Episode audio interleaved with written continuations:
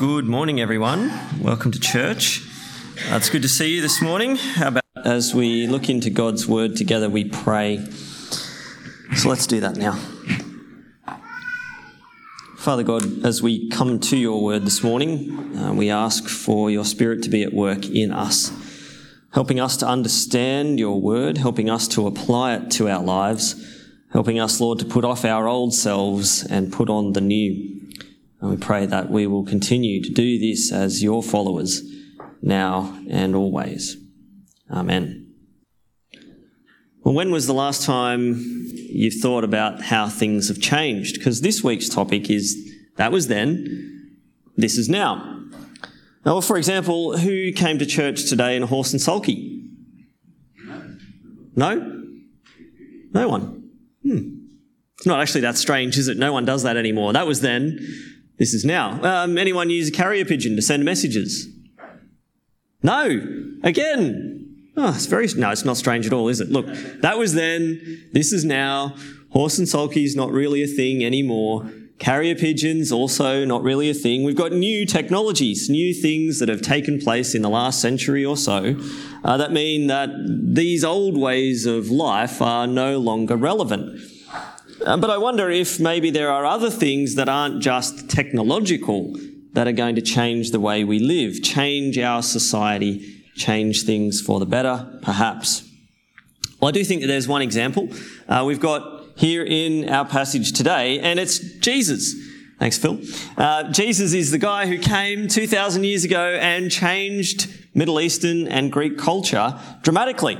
And we can see the impact that Jesus has had on our own culture, even today, thousands of years later. And this is where Paul's going. Uh, last week we saw at the beginning of chapter 4, uh, Paul tells us to live up to the calling that we've received. Uh, so we are God's children. Uh, we are people who have been saved by grace through faith, chapter 2. Uh, God's plan has existed since before the beginning of the world to save us in chapter 1. Uh, chapter 3, we're looking at unity, working together, harmony as in the church. Uh, we're looking at how then now should we live as Christians together in church. Uh, last week we saw a bit about how that would look, each person using their own gifts to build up the church. Uh, each one of us, we are one, working together, but we are many using many different gifts. And this week, we're going to see how being a Christian is going to shape not just our lives in the church, but our lives in all areas. That was then, when we were not Christians, we lived in one way, perhaps. And now that we are Christians, we live in a different way. And maybe it's hard for us in our culture today to see the difference. Maybe not. I think increasingly we're finding that Christians are standing out more. Uh, but obviously, very different in the very first century of the Christian faith. Uh, their culture in that day was dramatically different to what Paul and no doubt Jesus himself spoke of. So this is why Paul starts here in verse 17 and he says, So I tell you this and insist on it. This is not negotiable, friends. He's insisting that we pay attention you must not live like the Gentiles do in the futility of their thinking. They are darkened in their understanding, separated from the life of God. Darkened in their understanding is a pretty serious thing, isn't it? Uh, would you want to follow someone who hasn't got a clue what's going on? Someone who doesn't actually see things as they are? It's not a very positive approach, is it? Uh, what else do they do? Uh, they're giving themselves over to sensuality, indulging in all kinds of impurity. They're full of greed. This is by no means an exhaustive list. If, if, you wanted to look into the ancient Greek culture of the day, no doubt we could find many things to criticize. Uh, Paul's just kind of giving us a, a broad summary. A, they're blind, they don't know what they're doing, their thinking is darkened. Uh, don't follow them. Don't live like them. Their hearts are hard. They've lost all sensitivity. There's nothing good about this description of the non Christian. And sometimes it's hard for us in our culture to look at those around us who aren't Christians and not be a bit jealous. It looks like maybe the non Christians have got a better life than what we do. Uh, we might think, oh, they've got it made. They've got great house, great family, tons of money, everything's going really well for them. Their lives are fantastic. If only I didn't waste my time coming to church on a Sunday.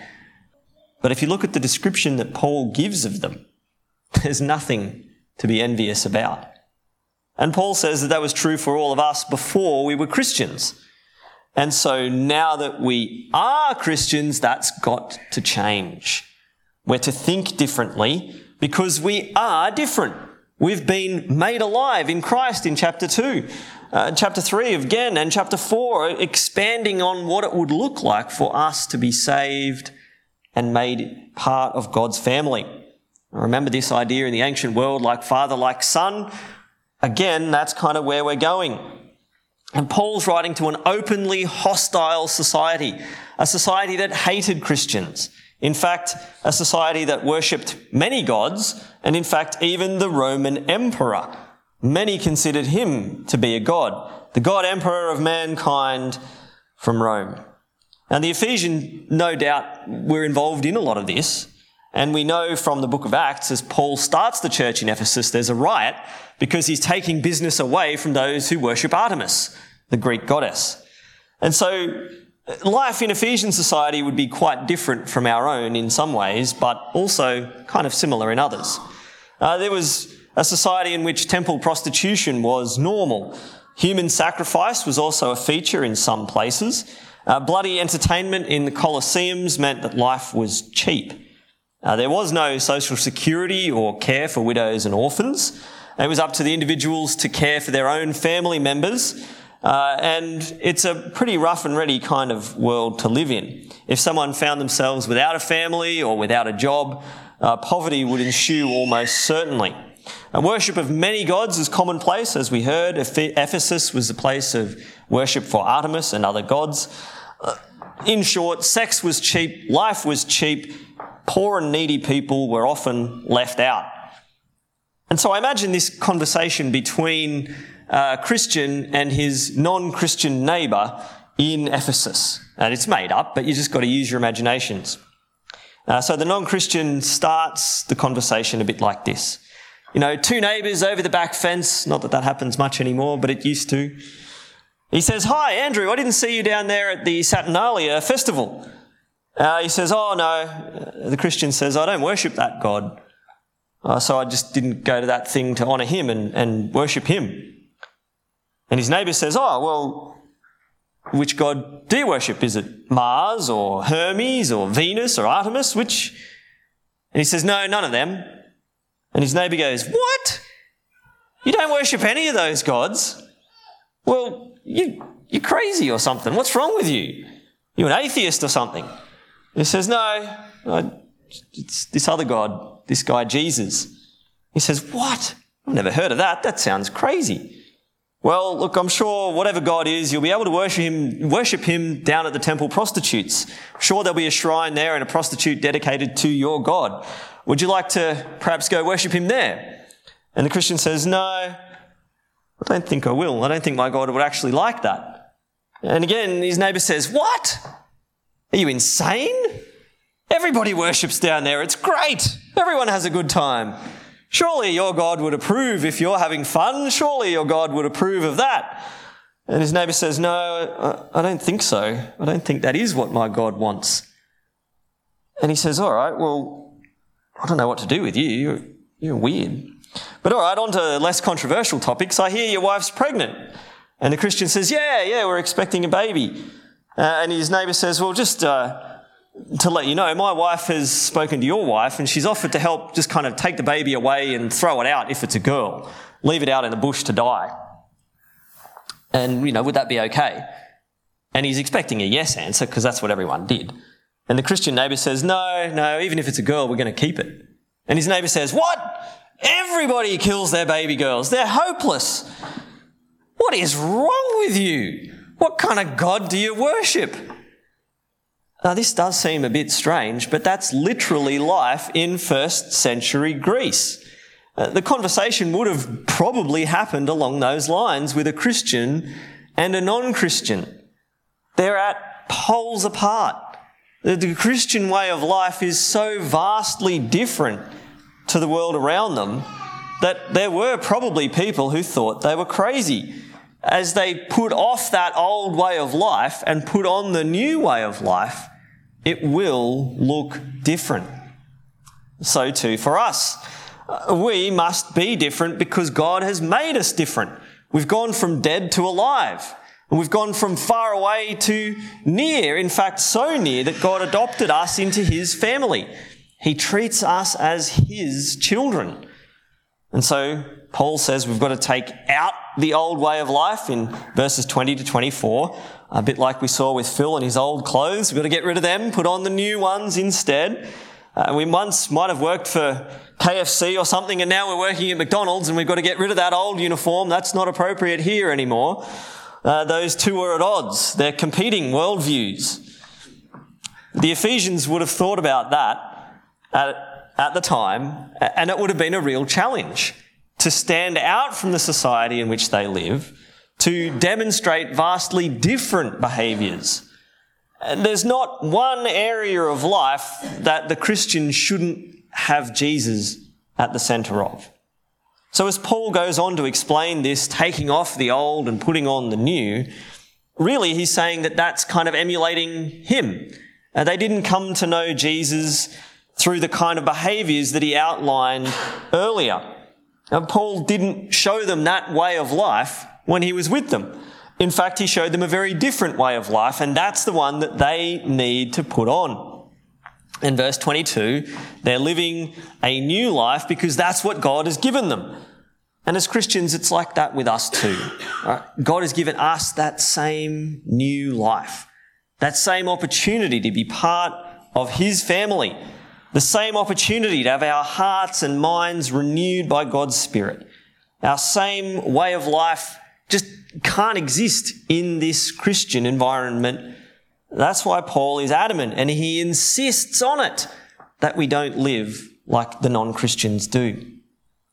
So that was then and this is now. And you might think that as a Christian, you, it's hard to stand out from the crowd and it is hard to put off that old self. And there's an element of truth to it.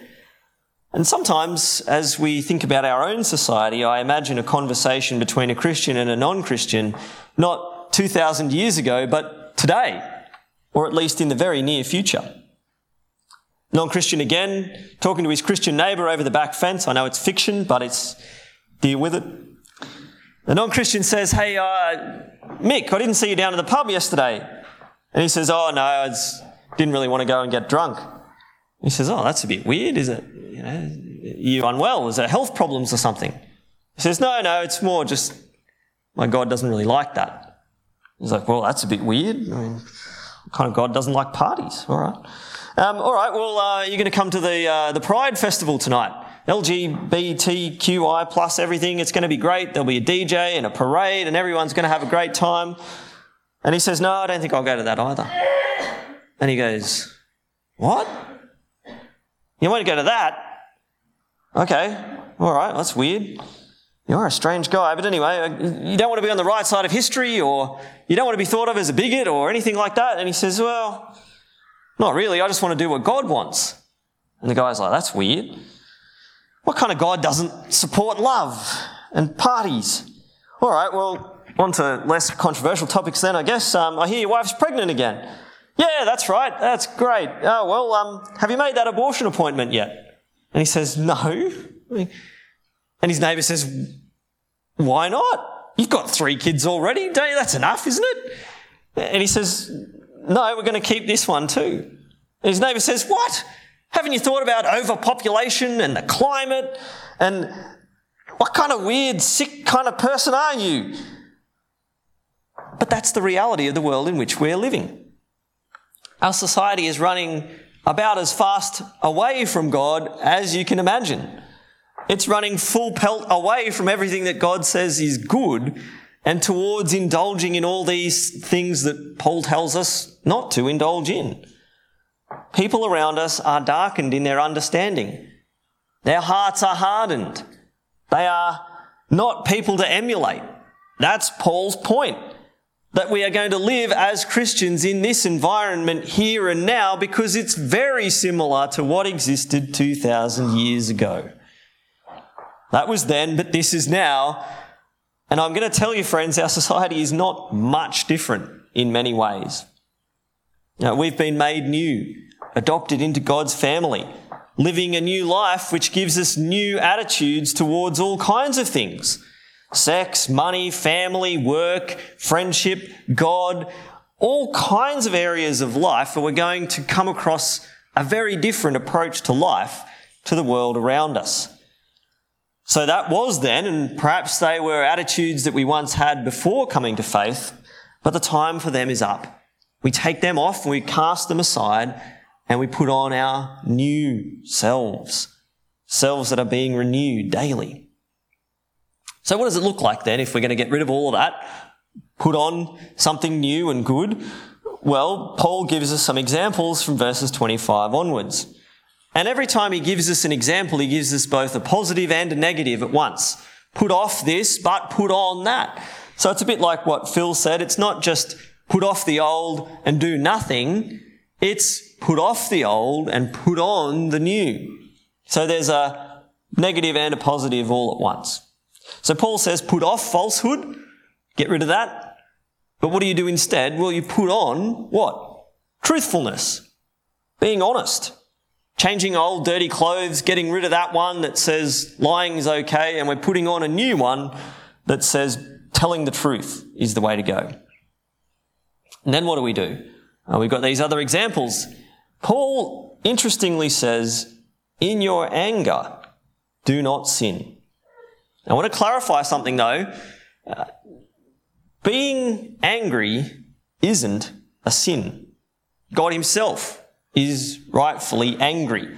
Jesus himself gets angry at the temple collection people with he turns the tables over uh, and he gets righteously angry about things. But be careful. It's easy for us to sin when we are angry. It's easy for us to do something that we should not do because we're hot under the collar. You can be angry, and I think rightly so. There's tons of things in the world that should make us angry. People sometimes do things that make us angry. In fact, if you think about it, you probably do things that make other people angry. I do. But it's not in and of itself a sin to be angry, uh, but it's dangerous territory. So Paul gives us advice uh, don't go to bed while you're still angry. Don't let the sun go down on your anger. If you've got an issue with someone, try to resolve it that day. Try not to let it kind of fester and brew and, and become worse over time. And he uses a great phrase don't give the devil a foothold. You know, it's as if you're kind of on top of a cliff, far away from the devil. It's pretty hard to get to you from there. But if you're going to let these things fester and over time they're going to become worse, what you're doing is you're letting the devil kind of get a foothold to climb up that mountain to get to where you are. And so that's why I think Paul focuses on anger because it's, it's tricky ground.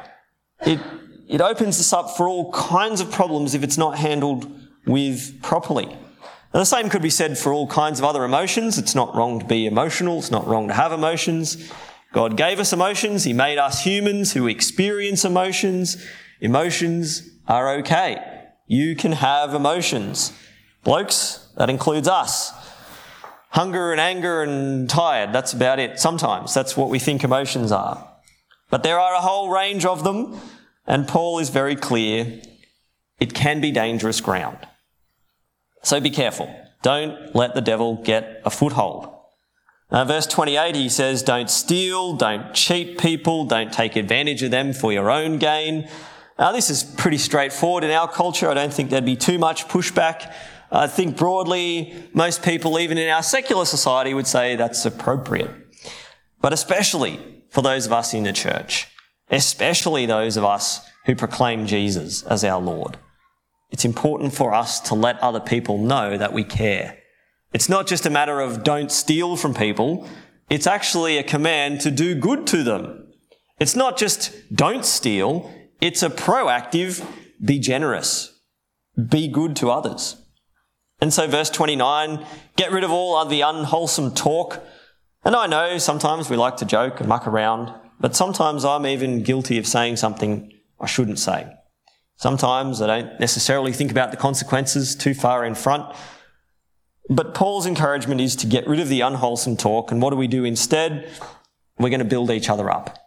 Uh, speak words of affirmation and life to one another. Encourage one another. Help one another. And verse 30, don't grieve the Holy Spirit.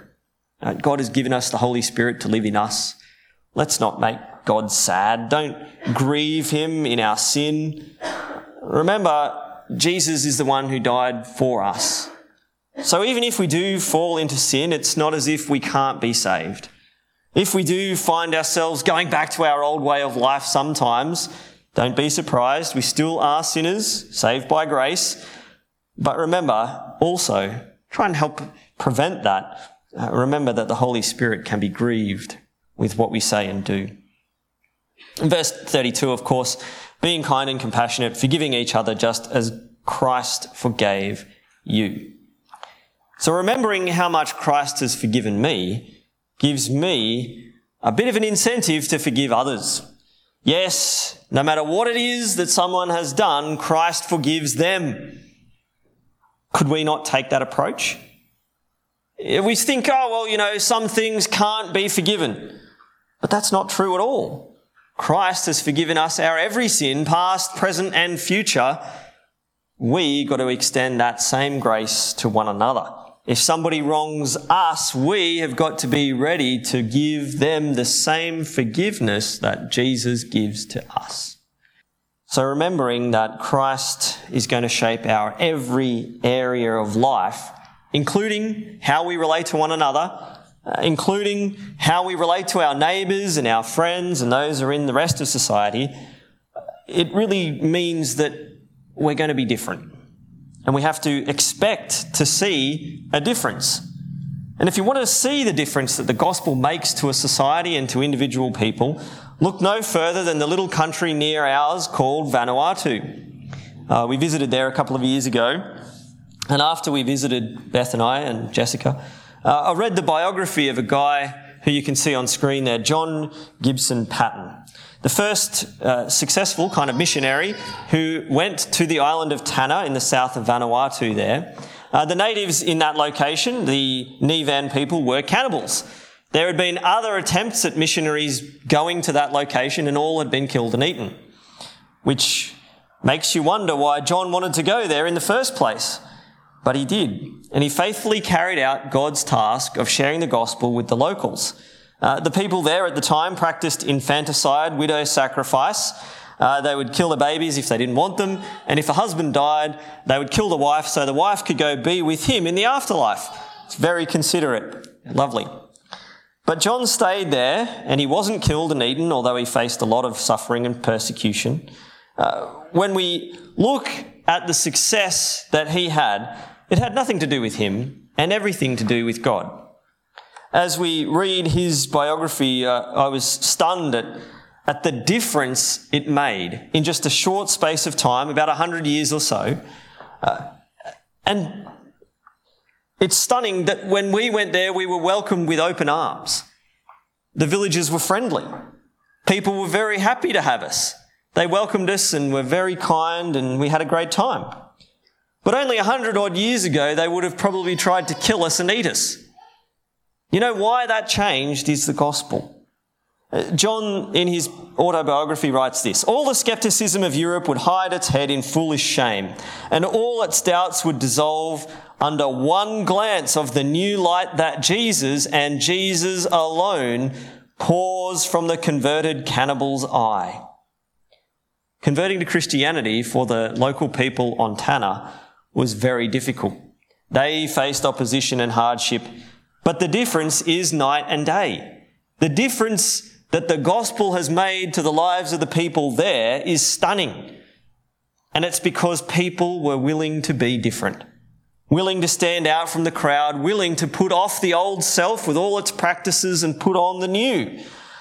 So each of us need to consider that following Christ isn't just something that we do for an hour or so when we get together on Sunday, but it's all of life. And that's what Paul's talking about. Being a Christian is not an hour a week activity, but an all of life commitment. Each of us needs to examine ourselves and consider which of those areas of the old self am I struggling to put off? Which of those things can I ask Jesus to help me? And remember, of course, we're all in this together. We have a church community in which we all work together, uh, sharpening one another, encouraging one another, helping one another to put off the old and put on the new. Uh, Christianity is an all of life activity, and it's also not an individual pursuit, but a team sport. We're all members of the one body, working together, serving Christ on mission, all of life, with all of us. So let's pray. Father God, we thank you for the huge difference that it made to the lives of those first Christians who were willing to take off their old lives and put on the new. Uh, help us, Lord, be willing to do the same. Help us be the people who take off all those things that are not pleasing to you in our lives and surrender them to Jesus. Help us, Lord, continue to be your people in all areas of life and all together. Help us to do this, we pray. Amen.